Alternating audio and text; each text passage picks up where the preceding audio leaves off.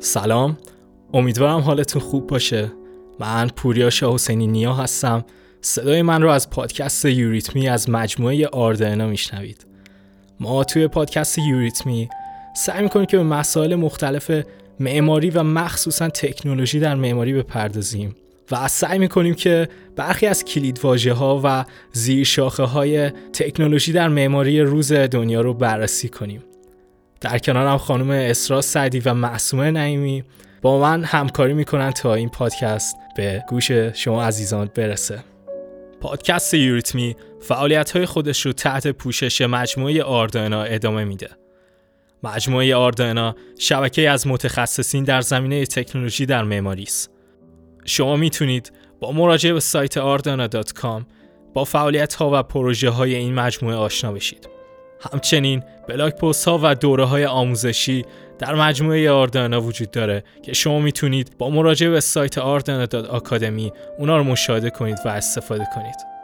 در این اپیزود ما جناب آقای مهندس امیر حسین ستاری رو دعوت کردیم و خیلی خوشحالیم که ایشون رو در اولین اپیزود از پادکست یورتمی کنارمون داریم.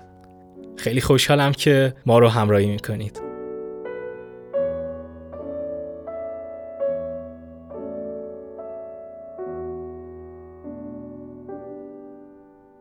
همونطور که گفته شد این اپیزود راجع به تکنولوژی در معماری و اینکه کلا هم امروز هم در گذشته تکنولوژی چه تاثیر تو معماری داشته قرار صحبت کنیم. این قسمت این اپیزود رو در خدمت آقای مهندس امیر حسین ستاری هستیم و خیلی خوشحالم که ایشونو توی این اپیزود داریم تا از دانششون استفاده کنیم. سلام وقتتون بخیر باشه. ممنون که منو دعوت کردین. من در خدمتتون هستم. خواهش می‌کنم. این قسمت راجع به تکنولوژی قرار صحبت کنیم. من از واژه شناسی تکنولوژی شروع می‌کنم که اول به خود واژه بپردازیم. بعد خوشحال میشم که در مورد مفهوم تکنولوژی اصلا صحبت کنیم که در واقع اصلا به چه معنا هستش. واژه شناسیش حالا بخوایم بررسی کنیم از دو واژه یونانی تکنی و لوژیا اومده که کلمه اول به معنی ساخت و هنر و مهارت و روشیه که به دستیابی چیزی منتهی میشه. و عبارت لوژیان به معنی کلمه و بیانیه که مفهوم درونی چیزی مشخص می‌کنه. که حالا ترکیب اینو با هم میشه. حالا گفتمان و صحبت سخنی که روش دستیابی به چیز مختلف رو بررسی می‌کنه. که میشه تکنولوژی. ولی حالا راجب مفهوم تکنولوژی اینکه اصلا تکنولوژی چیه و مثلا فقط توی تولید ابزار استفاده میشه توی مثلا نرم افزارها یا تکنولوژی حساب میشن؟ یا مثلا یه مسئله اقتصادی که یه روش مفهومی داره اونم تکنولوژی حساب میشه. و اینکه یه چیز دیگه هم که دوستان راجع صحبت کنیم اصلا فرق بین علم حالا science مهندسی engineering و تکنولوژی چیه؟ اینا اصلا چه فرقی با هم دارن؟ و اینکه کلا تحقیقات اولیه چه تأثیری تو روند تکنولوژی داره. ممنون میشم که حالا صحبت کنیم و ببینیم این مسئله. آره حتما حتما. ببین بذار اول اصلا از تعریفه شروع کنیم به نظر من. خب علم رو بخوایم تعریف کنیم علم میشه یک مجموعی از دانستهای فیزیکی و مادی و تجربیات و مشاهدات مختلف که اینا مجموعه اینا واژه علم رو تعریف می‌کنن. حالا بخوایم اگه مهندسی و تکنولوژی رو تعریف کنیم به غالبا اینا نمیشه دیگه بگیم یه مرز بین اینا یا بخوایم بگیم قشنگ اینا خیلی دقیق تعریف های شسته رفته ای دارن. ولی خب مهندسی کلا یک فرایند رو بخوایم بگیم یعنی همگرا کردن اون طراحی و ایده برای ساختن ابزارها که می‌تونن اینا برای اهداف انسانی کمک کننده باشن. حالا این تعریفش با تکنولوژی هم می‌تونه یکی باشه خب؟ حالا من اگه بخوام خود نظر شخصیمو بگم تکنولوژی در واقع خروجی علم و مهندسیه. یعنی ترکیب این دوتا با همه که غالبا می‌تونه تأثیر گذار باشه واسه پیشبرده یه هدفی یا تحصیل کردن یه فرایندی یا کلا بهبود یه چیزی.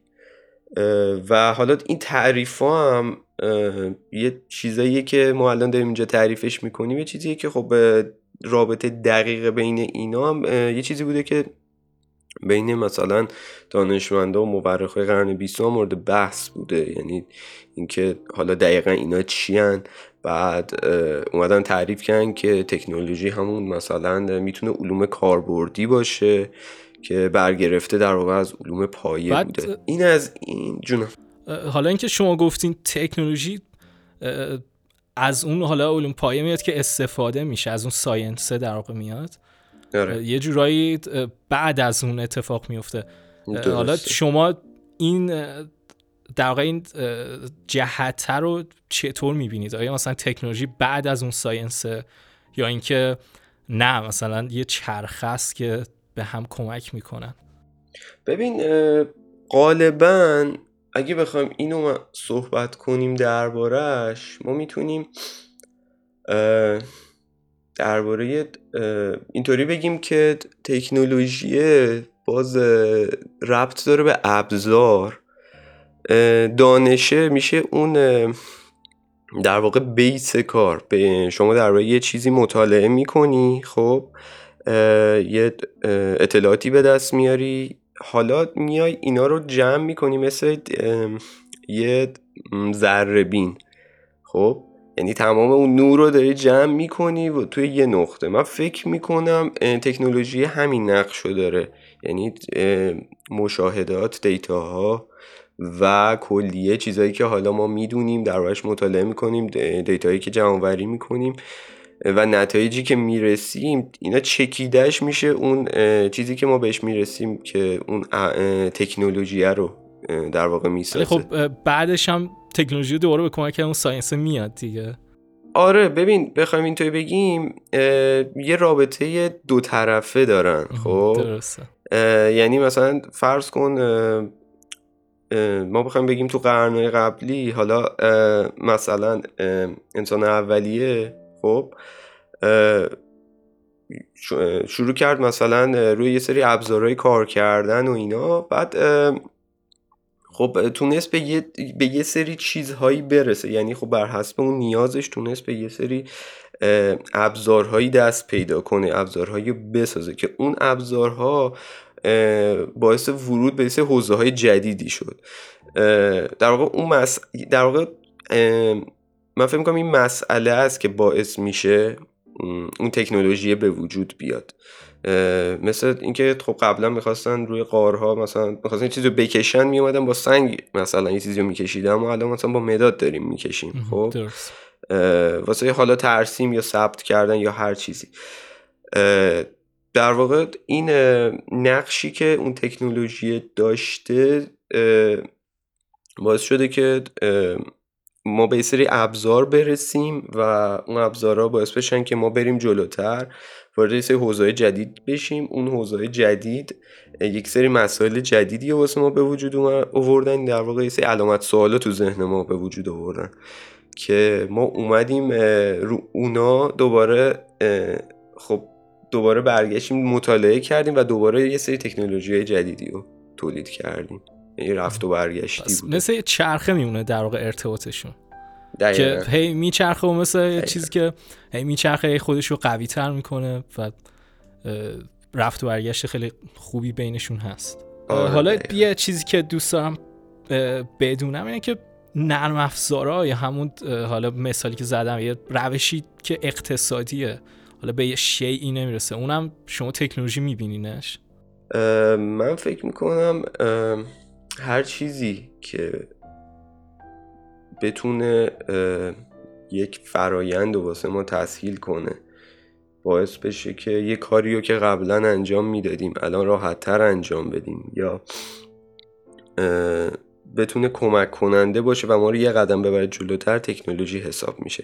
تحقیقات تحقیقاتی که به نتیجه رسیده باشن یعنی ما می‌دونیم این البته شاید اعتقاد شخصی من باشه. من فکر می‌کنم تحقیقات صرف نه. مثلا فرض کن ما اومدیم راجع به یه سری موجودات مثلا مطالعه کردیم. خب ما یه مسئله ای داریم. اومدیم راجع به یه سری موجوداتی مطالعه کردیم. ولی خب اینا رو صرفا مطالعه کردیم. به نتیجه نرسوندیم. خب؟ شناخته در واقع.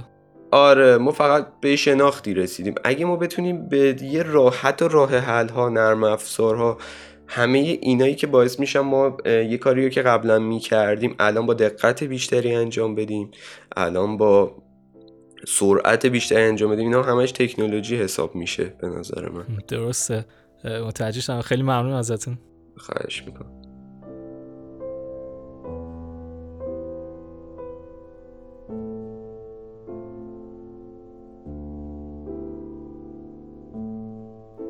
همونطور که صحبت شد مثل اینکه پس تکنولوژی تو ابتدای بشر از حالا تاریخچه بشر نگاه از ابتدا وجود داشته. حالا دوستم راجع به این بپرسم که تو ابتدا زندگی بشر تکنولوژی چطوری بوده و تا الان چطوری اومده جلو؟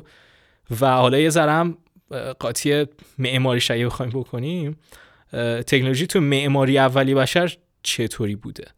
اصلا تو ابتدای خلق معماری چطوری از تکنولوژی استفاده می شده و یه چیز دیگه هم که دوست دارم راجع صحبت کنیم اینه که جهتگیری این دوتا چطوریه؟ مثلا پیشرفت تکنولوژی با پیشرفت معماری چه ارتباطی با هم داشتن؟ کدوم رو یکی تاثیر میذاشته؟ ببین کلا تکنولوژی اصلا اینطوری به وجود اومده که خب بشر یه نیازی داشته. خب مثلا چه می‌دونم می‌خواسته حالا من تو مموری خودمون بگم ما می‌خواستیم یه دهنه ای داشتیم فرزند سه متر بوده. خب می‌خواستیم اونو بپوشونیم. از یه تکنولوژی استفاده می‌کنیم حالا اومدیم گفتیم حالا این دهنه ده متر باشه چی کار کنیم؟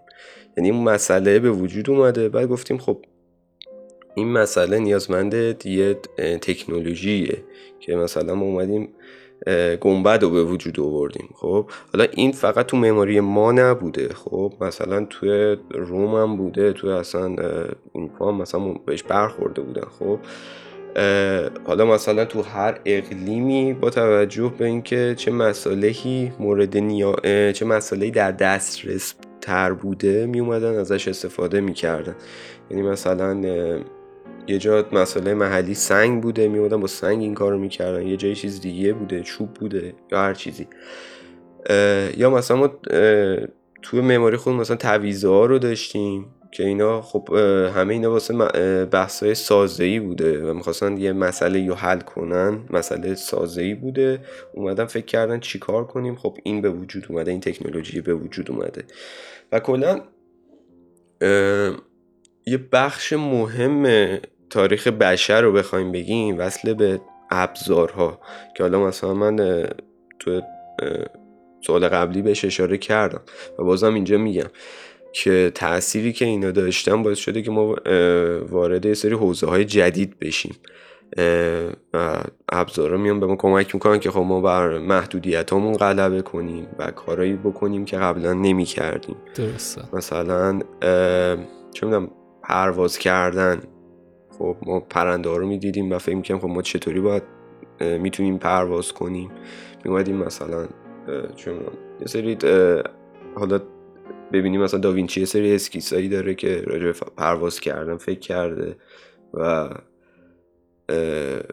همینطور میاد جلوتر که حالا می‌رسیم به هواپیما و ساخت هواپیما و تکنولوژی که الان داریم.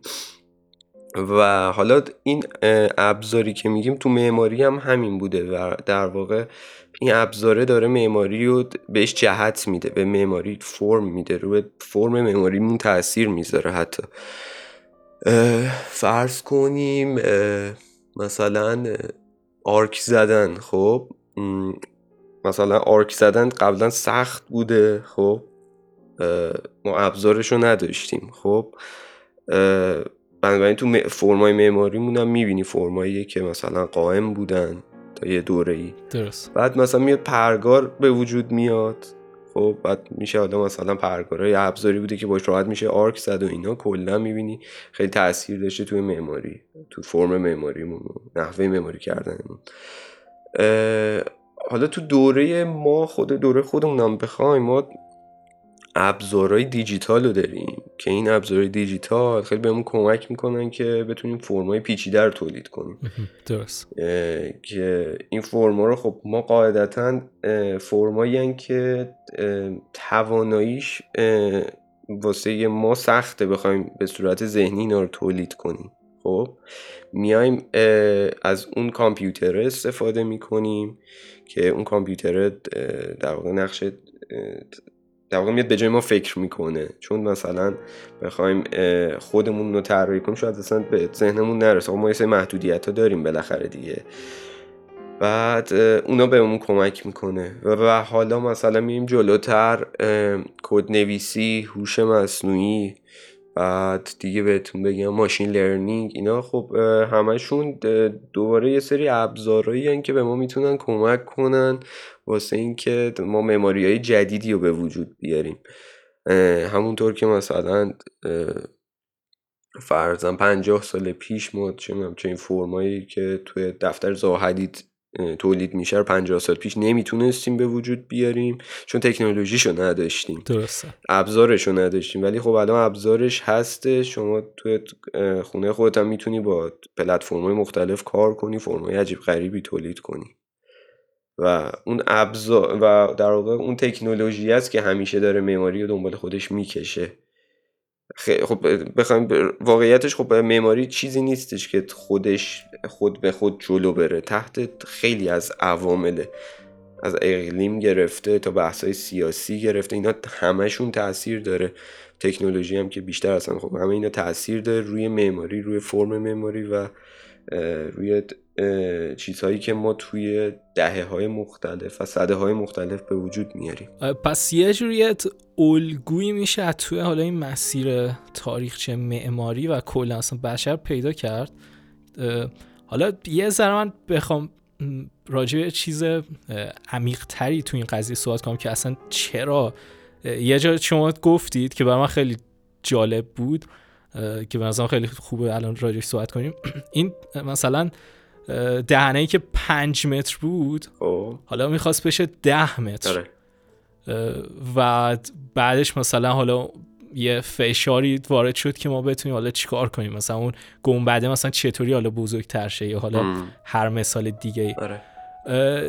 این حالا من یه چیزی یکم به ظاهر بی رفت میگم و حالا بعدش رفت اینا رو هم میگم تو یوتیوب داشتم یه حالت مصاحبه توری رو می‌دیدم. یه آدمی فکر کنم فرد اروپایی بود رفته بود توی این قبیله که مثل آدم های اولیه هنوز زندگی می‌کنن. آره. بعد ازشون چند تا سوال خیلی اساسی و ابتدایی زندگی رو پرسیده بود که اصلا هدفشون از زندگی چیه. بعد اونا جواب داده بود از یکی بود که ترجمه می‌کرد. جواب داده بودش که اینکه گوشت پیدا کنیم مثلا شکار کنیم گوشت پیدا شه. بعد دو... یه سوالیه که پرسید اینه که چی واقعا از درون خوشحالت می‌کنه؟ و دوباره گفته بودش که شکار کنیم و گوشت گیر بیاریم آره. و کلا یعنی اساسا کل هدف زندگیشون که اصلا انرژی می‌گرفتن که زندگی کنن که شکار کنن گوشت پیدا کنن. و حالا ولی ما الان توی این زندگی امروزه که داریم اصلا اینطوری نیست. یعنی اصلا کسی که مثلا غذا داره می‌خوره لزوما خوشحال نیست و دنبال یه چیز دیگه ایم انگار. این حس می‌کنم این انتظارمون از زندگی و اون نیازه که حالا نمی‌دونم نیاز اساسی نیست. نیازیه که انگار ما بالا بردیم که کیفیت زندگی رو حالا بالا ببریم.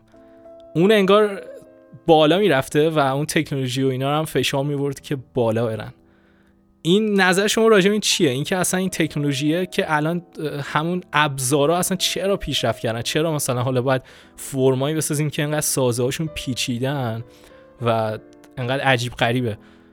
به نظرتون به این ربط داره؟ اگه نه به چی می‌تونه ربط داشته باشه؟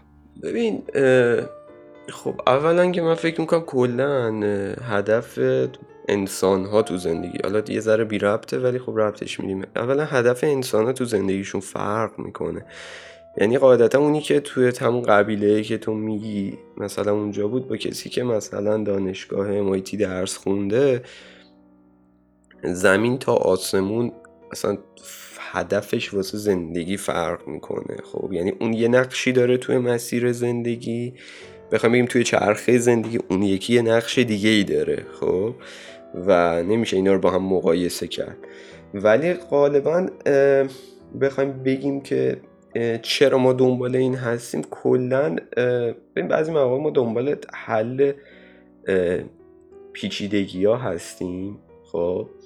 این یه ربطی هم به این داره که ما سرعت تولید دانشمون خیلی زیاد شده. یه زمانی می‌گفتن که مثلا تو چه می‌دونم سی چل سال پیش صد سال مثلا طول می‌کشه تا علم دنیا کلا علمی که از اول تاریخ بشر بوده تا الان مثلا دو برابر بشه. خب؟ ولی الان مثلا میگن انقدر سرعت رفته بالا هر چهار سال این اتفاق میفته. خب؟ این چهار ساله یعنی کل علمی که تو داشتی تا الان دو برابر میشه توی چهار سال فقط. خب؟ بنابراین یه سری ما به یه سری مسائل تازه‌ای برخورد می‌کنیم. این مسائل تازه در واقع یه قدم رو به جلو واسه مسائل قبلی. در نتیجه ما راه پیچیده تری هم قاعدتا بهش برمیخوریم. ولی کلا هدف به نظام تکنولوژی اینه که یه چیزی رو یه چیز پیچیده رو بتونه آسون کنه خب؟ غالبا همیشه ساختن چیزهای پیچیده هنر نیستش. اینکه تو بتونی یه چیز پیچیده رو راحتش کنی. یه کاری که قبلا سخت بوده رو بتونی راحت کنی. این تکنولوژیه به نظر من. نه اینکه تو بتونی یه چیزی که پیچیده رو پیچیده ترش کنی یه چیز پیچیده تر از اون تولید کنی و اینا. این تکنولوژی هست ولی شاید به درد مثلا انسان نخوره. شاید کارو بیشتر از مثلا از قبل سختتر کنه یه جورایی. درسته. آره. ممنونم توضیحاتتون. سلامت باشی.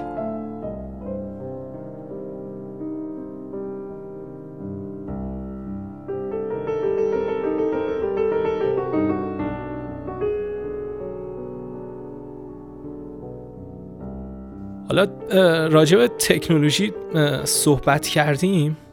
دوستان یه چند تا سوال بپرسم که آیا تکنولوژی توی معماری چه نقشی بر کیفیت زندگی انسان داشته؟ چطوری؟ آیا مثلا کمک کرده یا مثلا چطوری بوده تا الان؟ و اینکه چه تأثیری بر مفاهیم معماری داشته؟ درک انسان رو تونسته نسبت به اطرافش تغییر بده و چه تاثیری اصلا رو هنر رون مفاهیم معماری تونسته بگذاره. ببین قاعدتا تاثیر که داشته خب مثالش برس کن شبکه های اجتماعی در نظر بگیر. خب اونا هم اونا تاثیر داشتن رو زندگی ما و هم اونا روی معماری تاثیر داشتن. درست. حالا ما بخوایم بگیم خود تکنولوژی آره چون که ما یه ابزارهایی و مثل کامپیوتر الان در اختیار داریم که امکانت پروسس کردنت خیلی پیچیده رو واسه پدید آوردن. خب قبل ترها تو دفاتر معماری بخوایم بگیم ما چه با خطکش و کاغذ و خطکش تیو و روی میزای بزرگ می اومدن کارشون انجام می‌دادن. درست. ولی بعد که کامپیوتر اومد خب هم سرعت رفت بالا هم دقت رفت بالا که اینا امکان ادیتو به وجود آورد. فرصتشون توی کمترین زمان ممکن. و همین که امکان تحصیل کردن و اون فرایند واسه به وجود اومد. و وقتی همینطور اومد جلوتر یه مسائلی رو مطرح کرد که روی خود مفاهیم و اون concept های معماری حتی تاثیر گذاشت خب؟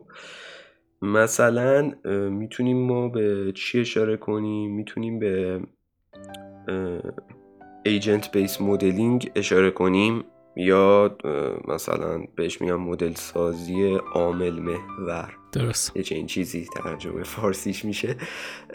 که بخوایم اینو اگه تعریف کنیم می‌تونیم به این اشاره کنیم که مثالش میشه حرکت دست جمعی گله ها یا پرنده ها که اگه دقت کنید مثلا یهو سی تا چل تا پرنده تصمیم می‌گیرن با همدیگه حرکت کنن. و دقت کنید اینا با همدیگه میپیچن سمت راست میرن سمت چپ بدون اینکه به همدیگه برخورد کنن. خب اینا یه سری قوانین مثلا پیچیده ای دارن. در واقع یه قوانینی دارن که این قوانین ساده کنار همدیگه باعث میشه یه سیستم پیچیده ای به وجود بیاد. درست. مثلا اینکه خب من با هر پرنده با فاصله شو از کناریش مثلا به یه مقدار خاصی حفظ کنه. اگه مثلا پرنده سمت چپی فرزن نزدیک شد بهش اینم دوباره مثلا بره سمت مثلا راست خودش که مثلا با هم دیگه برخورد نکنند و یه سری قوانینی که دارن یه سری قوانین ساده است ولی کنار هم دیگه یه سیستم رو به وجود میاره. ما هم تو معماریمون الان نوع نگاه کردنه به معماری فرق کرده. خب مثلا قبلا توی حالا دفترهای مثل مثلا چی بهت بگم دفترهای لوکوربوزیه رایت اینا کلا سیستم طراحی اینطوری بود که خب اون طراح یا معمار میومد در واقع معمارای کلاسیک بگیم اینطوری اسمشون رو بذاریم. میومدن یه طرح کلی می‌دادن به عنوان حالا اسکیس. بعد اون طرح کلیه میومد شروع می‌شد به develop شدن. می‌رسید به اجزا بعد مثلا مقطع پلان. و حالا چیزهای دیگه. درست. ولی خب الان به خاطر این ابزارهایی که هستش ما از اینطوری ممکنه نخوایم طراحی کنیم. ممکنه بخوایم از یه سری جزهای ساده تر شروع کنیم. یا اصلا به جای اینکه بیایم مثلا پلان شروع کنیم یا مقطع شروع کنیم یه سیستم طراحی می‌کنیم در واقع. این سیستما خودشون معماری رو به وجود میارن. خودشون باعث تولید یه سری فرم هایی میشن که ما اصلا انتظارشون نداشتیم حتی. ما در واقع معماری رو ما در واقع معماری رو طراحی که ما سیستم رو طراحی می‌کنیم.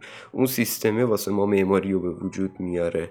درست. مثلا سلولار اتوماتا یه بحثیه که حالا اگه مثلا بخوام اون رو توضیح بدم. میشه یه سری صفحه شطرنج رو اگه در نظر بگیرین که یه سری خونه هاش مشکی یه سری سفیده. بعد اینا ما فرض می‌کنیم که خونه های مشکی در واقع اون ایجنت های ما هن. اینا یه سری قوانین واسهشون تعریف می‌کنیم.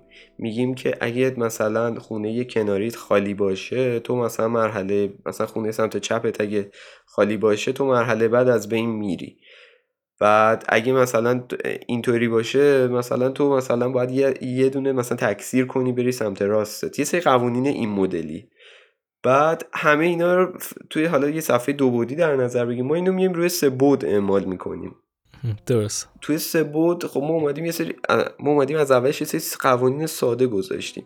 اینا شروع می‌کنن جنریت شدن. میرن جلو میرن جلو یهو شما می‌بینی مثلا بعد از 100 بار این کار تکرار شدن شما یه فرم میداری که هیچ جوره اصلا خودت نمی‌تونستی اینو طراحی کنی. چون اصلا بهش فکر نکرده بودی که چی می‌تونه نتیجهش بشه. این خیلی جالب شده. این چیزی که شما گفتی من فکر کنم 6 ماه پیش بود تو با زبان پایتون دقیقا برنامه همینو نوشتم. و آره. آره این که با همسایه های سری قوانین تعریف میشه و دقیقا. آره آره یه شکلی جنریت میشه. وقتی چندین دفعه تکرار میشه یه حرکتی اون وسط صورت می‌گیره. آره. و حالا خیلی هم جالبه که همون موضوع رو دارم الان روش کار می‌کنم. حالا اینو می‌خواستم بگم که این پدیده که ساده است. یعنی یه سری قوانین ساده تعریف میشه ولی ارتباط های خیلی زیاد یعنی تو مثلا تعداد خیلی بالا توی ذرات خیلی کوچیک که حالا تو تعداد دفعات بالا یه مفهومی رو به وجود میاره. که فکر کنم کلمهش ظهور حالا نمی‌دونم تلفظش رو درست میام یا نه ایمرجنس باشه. آره این اتفاقا یکم موضوعاتی بود که کاش که حالا بعدا یه اپیزود اصلا به این اختصاص بدیم چون برای خودم خیلی جذابه. بعد که مثلا آگاهی یا مثلا محیط شهری یکی از چیزایی که از همین پدیده به وجود میاد. مثلا یکی از سوالاتی که اصلا تو AI هست هوش مصنوعی هستش اینه که اصلا آگاهی چطوری به وجود میاد و جوابش همین پدیده ظهور هستش. ببین یه سوالی پرسیدی که آیا درک ما از معماری عوض شده؟ به نظر من عوض شده. ما نوع نگاه کردنمون به مسئله عوض شده. به مسئله معماری. درست. یعنی بحثی که توی مثلا کامپیوتیشنال دیزاین داریم نوع طراحی ما توی مثلا بحث کامپیوتیشنال دیزاین فرق می‌کنه با معماری که قبلا کلاسیک حالا مثلا با اسکیس شروع می‌کردیم با پلان شروع می‌کردیم با مقطع شروع می‌کردیم. نوع معماریمون فرق کرده. بنابراین و همچنین تکنولوژیه هم باعث پیشرفتمون شده. یه سری چیزایی رو به وجود آورده. حالا تو حوزه ساخت بگیم. مثلا 3D پرینترها هستن یا روبات ها هستن که حالا الان خیلی trend ن که و تو محیط آکادمیک خیلی دارن روشون کار می‌کنن که ما از ربات ها چه استفاده می‌تونیم بکنیم توی این صنعت. نه صرفا اینکه یه ربات بیاد مثلا یه چیزی رو جابجا کنه. این حالا زیاد کامپیوتیشنال نیست. حالا مثلا من با دستم هم می‌تونم خب جابجا کنم خب؟ من دارم میگم اینکه از اون ربات چه استفاده ای می‌تونم بکنم. شاید مثلا من بیام ترکیبی از هوش مصنوعی و اون قابلیت های اون ربات بیاد به من کمک کنه واسه یه کار جدیدی. درست. فکر می‌کنم مثلا اتفاقا یه مثال جالبش یه استارتاپی بود توی لندن به اسم AI بیلد که این مثلا میومد یه بازو روباتیکو که حالا اون سرش 3D پرینتر بود در واقع می اومد از اون استفاده می کرد و یه پاویونی داشتن می ساختن اون پاویونه اون رباته که شروع می‌کرد کار, کار کردن تو هر لایه که می‌رفت جلوتر خودش رو بهبود میبخشید. یعنی مثلا خودش خودش رو ترمیم خودش رو اصلاح می‌کرد که توی مرحله بعدی باگی نداشته باشه وقت کمتری رو مثلا مصرف کنه واسه ساختن. درست. آره اینجوریه. خیلی ممنون از توضیحتون حالا چیزی تاثیر که گذاشتش تکنولوژی به معماری بررسی کردیم به این حالا اینکه رشته ها چه کمکی می‌کنه من حالا اتفاقا همین بحث ظهور رو بر همین گفتم. تو ادامه حالا یه سری سوالا هم راجع به معماری امروز می‌خوام صحبت کنم. حالا یه ذره دقیق تر شو ازتون می‌پرسم. ممنون از توضیحاتتون.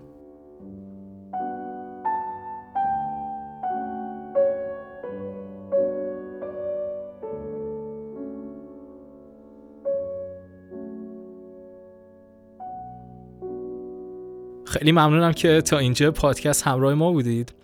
در خدمت آقای امیر حسین ستاری هستیم و راجع به جایگاه تکنولوژی در معماری صحبت کردیم.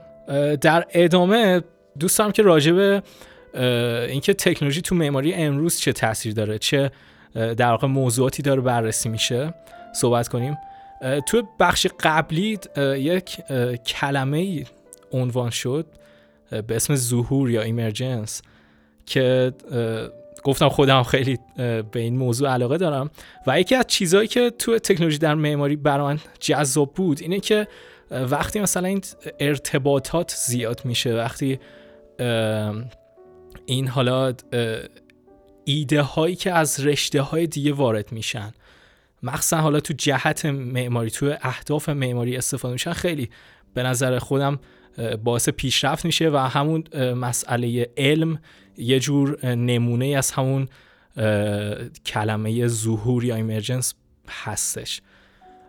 حالا تو این بخش دوست دارم که راجع به اینکه اصلا چه موضوعاتی امروز توی معماری وارد شدن چه, چه در واقع رشته هایی چه بحثایی خیلی الان در واقع داره بررسی میشه تو معماری و چه کلید چه زیر شاخه هایی داره روشون تحقیق میشه. حالا چه به نتیجه رسیده چه توی تحقیقات اولی هستش. راجع به این اگر صحبت کنیم خیلی خوشحال میشم. آره حتما. من دوست دارم با کلید واژه شروع کنم.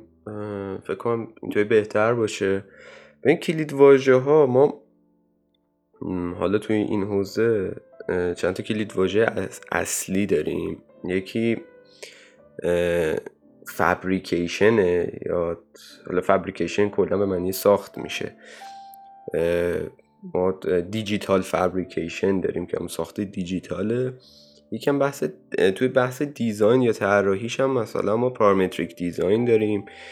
computational design و digital architecture حالا اینا تو تعریفاشون ممکن یک کم با هم فرق بکنن ولی خب کلا ما concept ی که تو ذهنمونه یه چیزه غالبا.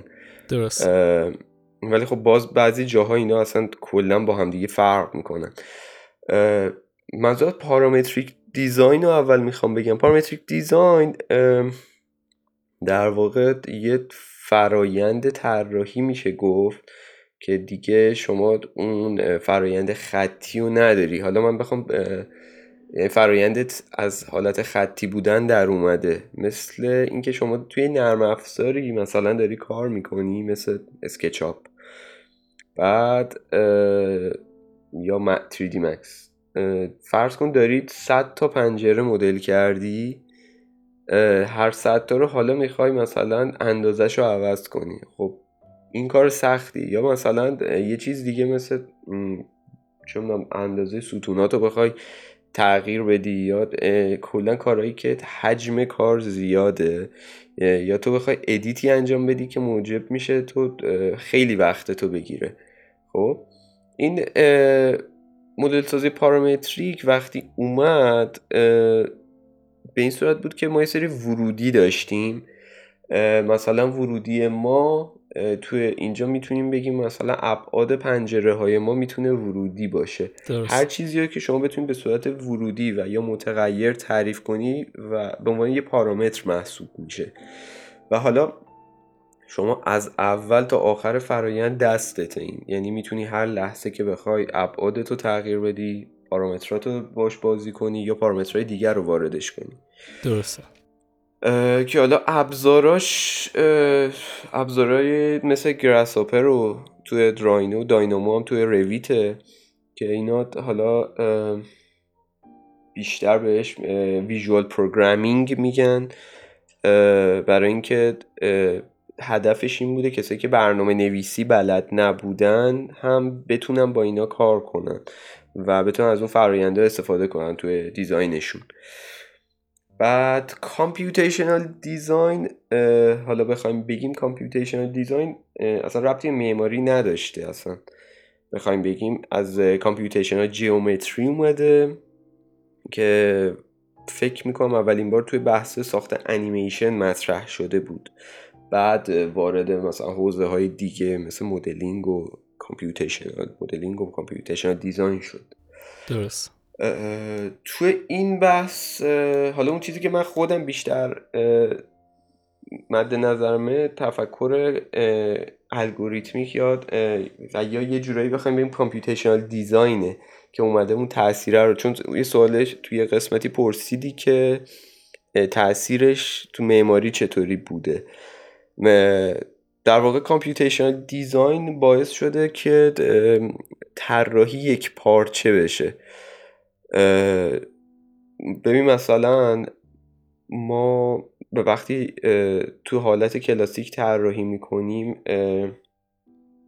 ما یه مهندس سازه ای داریم غالبا که کاری که مثلا یه ساختمون رو داریم طراحی می‌کنیم که ما باید با مهندس سازمون چک کنیم بعد بحث های سازه ای و بعد رفت و برگشت ها زیاده. ممکنه قسمتی از طرحمون عوض بشه. ممکنه خیلی اتفاقاتی بیفته تو این فرایند. بعد میریم وارد حالا مثلا با شاید مثلا با چند نفر باشن که ما باشون هی رفت و آمد رفت و برگشت داشته باشیم و این طرح دچار تغییراتی بشه. درست. وقتی میگیم طراحی computation design باعث شده طراحی یک پارچه بشه یعنی ما از اول همه این پارامترها رو داریم تو طراحیمون. وقتی می‌خوایم طراحی کنیم پارامترهای سازه‌ای رو داریم پارامترهای اقلیمی رو می‌تونیم وارد کنیم. اصلا می‌تونیم از پارامتر سازه‌ای شروع کنیم طراحی کردن. یعنی ما بیایم بر اساس concept مون یه concept سازه‌ای باشه. می‌خوایم مثلا یه کاری و یه ایده سازه‌ای داریم و بر اساس اون می‌خوایم فرمیابی کنیم. و یه سری دیتا ها رو می‌تونیم واردش کنیم دیتا های سازه‌ای رو. یا یه نفر می‌خواد بر اساس اقلیم یا جهت ساختمون رو مثلا بر اساس اقلیم طراحی کنه. اینا همش می‌تونه تو پروسه طراحی اتفاق بیفته. یعنی از همینا می‌تونیم شروع کنیم. و همه اینا عوامل تأثیر گذارن تو طراحی. چیزیه که مثلا من خودم همیشه یادم توی دوره دانشگاه حالا توی دوره لیسانس مخصوصا ما میومدیم آنالیز یه شیت بندی که گفتن که واسه طراحی شروع کنید تحلیل سایت کنید. بعد تحلیل سایت می‌کردیم که باد از این ور میاد به اون ور. بعد خورشیدم که خب همیشه از شرق طلوع می‌کنه میره به غرب دیگه. نهایت کاری که می‌کردیم همین بود. بعد خب من همیشه واسم سوال به خب اینا اینا به چه دردی می‌خوره؟ اصلا این اصلا این کجای طراحی منو گرفته؟ آره دقیقا. نهایتش این بود که خب ما پنجره هامونو مثلا به این سمتی نباشه به اون یکی سمت باشه. یعنی هیچ کار خاصی نمی‌کردیم غالبا. ولی خب ما توی این فرایند از اول همه اینا رو می‌تونیم تاثیر بدیم و می‌تونیم استفاده کنیم. یعنی کاربردی شده یه جورایی. دیگه به این صورت نیستش که خب من تو ذهنم باشه یه خورشیدی هم هست یه بادی هم ممکنه بیاد. نه قشنگ اینا یه چیزای یه پارامترهای ملموسی شدن واسه ما که توی طراحیمون قطعا اثر دارن خیلی هم دقیق تر اتفاق میفته دیگه این. بله بله. یعنی پلاگینایی که اومده و واسش نوشتن حالا توی بحث اقلیمی با استفاده data هایی که data های آب و هوایی که هستش یعنی از اونها استفاده می‌کنم و خب طراحی ما دقیق تر میشه در واقع. درسته. حالا یه سوالی که الان دارم حالا بحث data شد بحث حالا اینکه اصلا computation design اول تو معماری نبوده. اون حالا برگردیم به اون مثال پرنده ها که یه سیستم پیچیده ای داره حرکت می‌کنه. مثلا میچرخن با هم بدون که به هم بخورن. ولی خب اتفاقاتی که درونشه اون حالا اتفاقات همسایگی هر کی به اون همسایش نگاه می‌کنه که اون داره چیکار می‌کنه بعد که کار خودش رو با اون تنظیم کنه. حالا این چیزی که می‌خوام بپرسم اینه که همسایه های معماری الان تو جایی که الان هستیم چه رشته هایی یعنی معماری الان مثل اون پرنده داره به چه رشته هایی نگاه می‌کنه و جهتش رو پیدا می‌کنه؟ متوجه سوالت شدم. ببین غالبا الان معمار اینطوری بگیم که از هلوش فرزن 15 سال پیش بحثای بحثای میان رشته ای به وجود اومد کلا. نه فقط تو معماری توی بقیه رشته ها. یعنی اینطوری بود که خب ما به یه جایی رسیده بودیم خب که این پیشرفته یه روندش به یه مقدار مشخصی رسیده بود که توی سری جاهام دیگه به انتها شاید بگیم رسیده بود. نمیشه گفت. ولی روند پیشرفته کند شد. بحثای میان رشته ای که پدید اومد باعث شد که یه سری در واقع موجب بشه یه سری بحثای جدیدتری به وجود بیان. مثلا تو خود معماری بگیم الان ما مثلا کار نری آکسمن رو اگه ببینین همش بر اساس بحثای زیست شناسیه یعنی از علوم زیستی داره کمک می‌گیره واسه یه طراحی. حالا این طراحیه می‌تونه تو طراحی لباس باشه طراحی object باشه یا هر چیزی. یا می‌تونم بهت بگم علوم کامپیوتر خیلی الان دخیل شده توی بحثای معماری. حالا به خاطر اینکه خود برنامه نویسی و کد نویسی و هوش مصنوعی هم اینا بحثایی که اصلا هیچ ربطی شاید به معماری نداشت ولی خب الان یه جورایی ادغام شد الان ترند شدن دیگه بخوایم بگیم. درست. اینا همش بحثایی که با معماری خیلی در ارتباطه. و همچنین حالا تو حوزه کامپیوتیشنال دیزاین بحثای ریاضی و و بحثای هندسه باز به مراتب بیشتر تاثیر گذار بودن. درسته. مثلا ما الان مینیمال سرفیس ها رو داریم که حالا یه بحثی بودی که خب از خیلی وقت پیش بحث ریاضی بوده هندسه بوده. بعد فرای اوتو اولین بار اووردش توی مثلا معماری. الان دیگه خب با ابزارهای کامپیوتیشنال دیزاین راحت میشه اونا رو مدل کرد توی به وجود آوردن فضاها ازشون مثلا استفاده کرد. رشته هم مثلا, مثلا data science و حالا چیزای علوم کامپیوتر هم فکر کنم خیلی الان trend شده. آره قطعا همینه. چون مثلا شما course های دانشگاهی رو حتی ببینید توی دانشگاهی برتر دنیا قشنگ اینا معلومه که یه سری دوره دارن که فقط بچه ها میرن وارد مباحث data science میشن. که از دلش هم حالا هوش مصنوعی میاد و دقیقا. بحثا آره. آره. حالا ما تو اپیزود بعدی قرار راجع یه سری از این کلید واژه صحبت کنیم. فکر کنم اپیزود چهارم computational design رو بررسی می‌کنیم که حالا بعدش generative design و parametric design رو یه ذره دقیقتر بررسی می‌کنیم. که حتی وقتی بحث design پیش میاد یه ذره خیلی گسترده میشه دیگه. مثلا generative design الان توی نقاشی هم یه سری چیزایی بودش که میومد کلی نقاشی قدیم رو بررسی می‌کرد بعد یه نقاشی خودش تولید می‌کرد. یا مثلا یه موسیقی شنیده بودم که موسیقی گروه نیروانا رو همه رو بررسی کرده بود با هوش مصنوعی. بعد یه موسیقی ساخته بود که مثلا هر کی مثلا با نیروانا آشنا بود می‌فهمه که خیلی شبیه کاراشونه و خیلی ظاهرش هم که کلا اصلا شبیه بود. حالا با این با تجربه این اتفاقاتی که داره میفته خیلی هم جالب و خیلی عجیبه که همین آهنگ نیروانا که مثلا یکی که چند نزدیک بگم 25 سال فوت شده میان آهنگ می‌سازن بدون اینکه خودش ساخته باشه. می‌خوام بپرسم که آینده این مسیر به چه سمتی داره میره؟ اصلا آینده تکنولوژی در معماری به نظرتون هم علاوه مفهومی به چه سمتی میره؟ همین که ظاهرش چطوری میشه؟ شهر به نظرتون به چه سمتی میرن؟ ببین من فکر می‌کنم ما اول از همه این که باید به ترندا خیلی توجه کنیم. خب شاید این چیزایی که ما الان در حال حاضر داریم می‌بینیم در قالب معماری ترندایی بودن که توی شاید مثلا ده سال پیش به وجود اومده بودن. درست.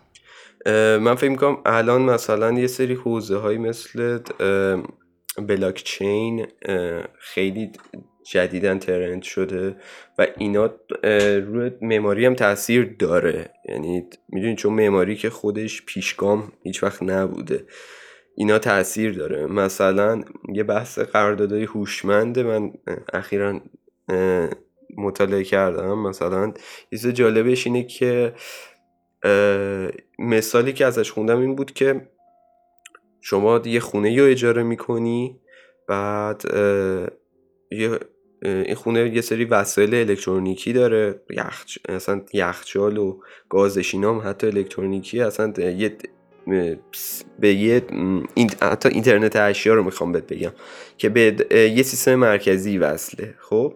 شما اجاره این خونه رو اگه سر موعدش ندی وسایل خونه از کار میفته و در خونه قفل میشه تا وقتی که مثلا اون پروسه رو طی کنی یا مثلا آره. اینا خیلی با... چیزای باحالی دیگه. بعد و شما دیگه با یه دونه شخص در ارتباط نیستی. واسه همین اسمش قرارداد هوشمند. یعنی اون شخصی که داره به شما این اجاره رو این خونه رو این وسیله رو اجاره میده دیگه نمی‌تونه مثلا به زور نمی‌تونه مثلا بخواد به شما چیزی رو زور بگه یا شما بهش زور بگی. درست. سر یه داستانی به اختلاف بخونه همه چیز یه, چیز یه قرارداد الکترونیکی هوشمنده و اون کارا رو می‌کنه. و الان خب دارن روش کار می‌کنن و وجود داره ولی یه ذره باگ داره دیگه یه ذره پیچیدگی های خاص خودشو داره. و اینکه خب یکی همین یکی همین که خب یه سری بحثای جالب دیگه هم هست مثل اینکه خب ما مثلا بریم روی مریخ زندگی کنیم. الان خیلی بهش چیز می‌کنن دقت کنی یه سری مسابقاتی برگزار می‌کنن که خونه ها چطوری طراحی بشه تو مریخ. حالا به خاطر شرایطی که هستش میشه گفت یکی هم این که به خاطر اینکه جو زندگی کردن توی کرات دیگه الان به وجود اومده. یعنی مثلا ما حالا منابعمون ممکنه تا چندین سال دیگه شاید صد سال دیگه تموم بشه. ما چیکار کنیم؟ بریم کره دیگه اینجا کنیم. اینا باز میگم یه بحثایی که باز به معماری یه قسمتیش معماریه ولی خب به رشته های دیگه هم دخیلن. درسته. اینکه از چه متریالی استفاده کنیم مثلا بریم خونه رو بخوایم بسازیم. اصلا فرم خونه چه شکلی باشه؟ ما اونجا چی کار بکنیم؟ چه دستگاهی می‌تونیم ببریم اونجا که خونه بسازیم؟ دیتایی که قرار بررسی هم کلا فرق داره دیگه. مثلا آره. جهت آفتاب و اینها دیگه مثلا اینطوری مثل قدیم معمار قدیم حالا تجربی فهمیده بودن. اینجا دیگه همه چی با ریاضیات باید بررسی شه آره اصلا این جهت ها و اینا از جهت و اینا گرفتن که مثلا ما اکسیژنمون رو چطوری باید تامین کنیم؟ بعد دیگه بهت بگم که ما اصلا شرایط جاذبه اونجا فرق داره. خب می‌دونی یه اصلا یه چیز جدیده دیگه. خب بعد همه رشته ها با هم دیگه دارن روش همزمان کار می‌کنن. یکی راجع متریالاش داره مطالعه می‌کنه یکی راجع نحوه ساختش داره مطالعه می‌کنه. اصلا نجوم و اختر فیزیک هم حالا باید وارد شن و کلا. آره اصلا دیگه چیزی به اسم این وجود نداره من فکر می‌کنم. این که مثلا ما فقط من معماری باید بخونم و دیگه هیچ کاری به بقیه نداشته باشم. نه اصلا یه اشتباهه. دیگه الان اون مرزا برداشته شده یه جورایی. شما با همه رشته ها در ارتباط. مثلا همین مینیمال سرفیسر که بهت گفتم این مثلا تو 3D پرینترا یه قسمتی داره مثلا نحوه پرینت کردنه خب؟ بعد اون تایپی که این می‌خواد پرینت کنه یه سری فرمای minimal surface رو مثلا اومده بودم مطالعه کردم. خب این تایپ از فرم خیلی خوبه که توی حتی ذرات ریزش منظورمه ها. که مثلا این تایپ اگه پرینت بشه روی مقاومت نهایی و کل اون تاثیر داره. خب میگم همه رشته دیگه با هم دیگه در ارتباطن. دیگه چیز منفکی وجود نداره که بخوایم ما بگیم صرفا معماری اینه شهرسازی نه اصلا همه اینا با هم دیگه در ارتباطن. و تو آینده اتفاقات که میفته صرفا معماری و تکنولوژی نیست. همه اینا با هم دیگه تاثیر دارن. درسته. همونطور که ما مثلا فکر نمی کردیم یه روزی شاید مثلا به یه نفر سی سال پیش می‌گفتی که ما مثلا یه فرم اینطوری داریم واسش همونقدر عجیبه که شاید مثلا یه نفر الان از آینده برگرده به ما بگه ما مثلا این کارو می‌کنیم. ولی هر چقدر که ما بیشتر در ارتباط باشیم کمتر تعجب می‌کنیم آره، که یه اتفاقی میفته حتی اون بحث این که حالا مریخ و اینا شد من فکر کنم فقط بحث این نیستش که حالا منابع تموم میشه و اینا. یه صحبت که ایلان ماسک راجع رفتم مریخ می‌کردیم بودش که می‌گفت من خودم نگاه می‌کنم که مثلا انسان قراره تا آخر رو زمین بمونه و نتونه مثلا خودشو گسترش بده که اینم باز برمیگرده به مبحث های ژنتیک و اینکه طبیعت این قضیه رو یه ذره داره اذیت می‌کنه. می‌گفت فکر می‌کنم که این قضیه خیلی باحال نیست. یعنی تو صحبتش خیلی منابع و اینا نبود. می‌گفت مثلا خیلی بال نیستش که تا آخر بخوایم تو زمین بمونیم. آره ببین گفتم یه جوی وجود داره. جو نه درست نیست.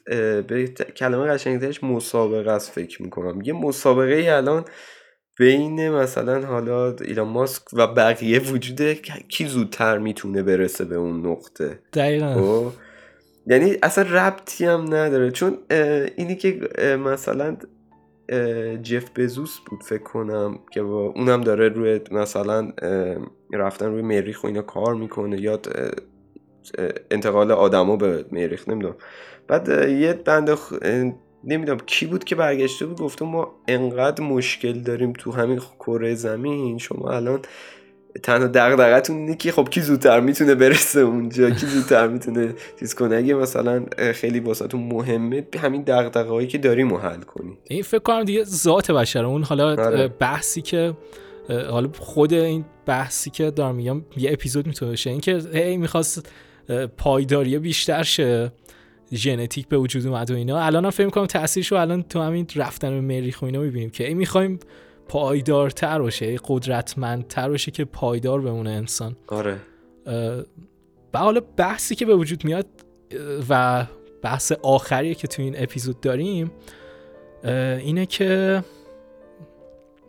اخلاقیات اصلا چه جایگاهی داره؟ حالا که مثلا این بحثای اینکه ذات بشر داره اینطوری تصمیم می‌گیره که ما دوست داریم مریخ بریم یا مثلا دوست داریم حالا این جمله برای چه معماری بود؟ متاسفانه یادم نیست. گفته بودن که ما اگه می‌تونیم یک برج مثلا خیلی مرتفع رو بسازیم دلیل بر نمیشه که باید بسازیمش. حالا اوکی دیگه حالا می‌تونی ولی قرار نیست حتما چون می‌تونی بسازیش. این بحث اخلاقیات به نظرتون چه جایگاهی داره؟ اصلا تکنولوژی باعث پیشرفت بشر میشه یا داره خراب می‌کنه همه چیو. ببین مثل شمشیر دو است دیگه. خب هر ببین تو هر چیزی که انتخاب می‌کنی کلا یه سری مزایا داره یه سری معایب داره.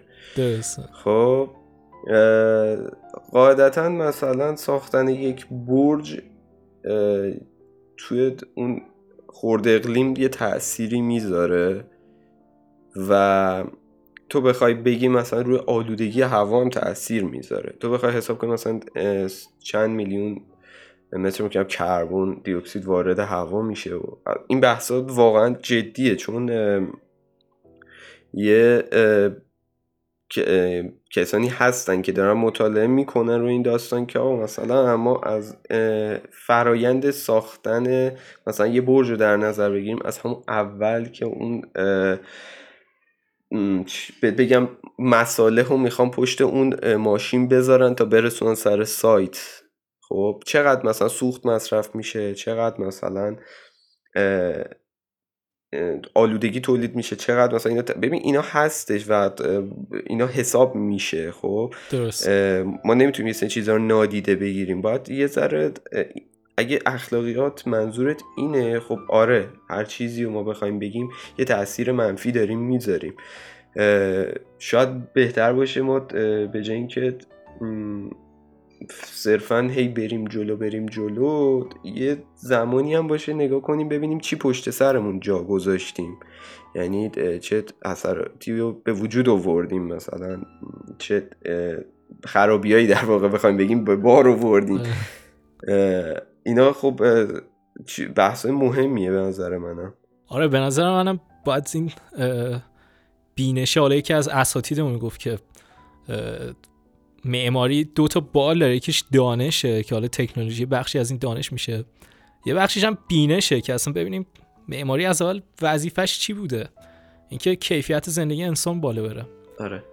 فکر کنم بینشه یه ذره توی یه سری جا خیلی جاش خالی شده. آره. یعنی یه, یه جاهایی هست ما تکنولوژی برای تکنولوژی داریم کار می‌کنیم نه تکنولوژی برای انسان. دقیقا. یعنی تو یه سری حوزه هایی وارد میشیم که شاید مثلا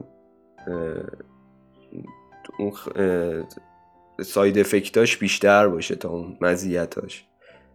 ساید افکت های بدش بیشتر باشه. تا اون مزیتی که قرار ازش به دست بیاریم. درسته درسته. آه خیلی ممنونم. قربونت. واقعا لذت بردم از این اپیزودی که داشتیم. حالا اولین اپیزود پادکست بود. خیلی خوشحالم که شما بودید. خیلی استفاده کردم. مرسی از برنامه خوبتون و اینکه امیدوارم این برنامه که شروع کردین ادامه دار باشه. حتما حتما. و ممنون از دعوتتون. خیلی ممنونم. خیلی لطف کرد مرسی. روزتون بخیر. سلامت باشین. خدا نگهدار. خدا نگهدار.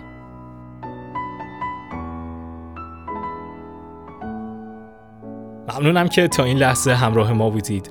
و همچنین ممنونم از جناب آقای مهندس امیر حسین ستاری.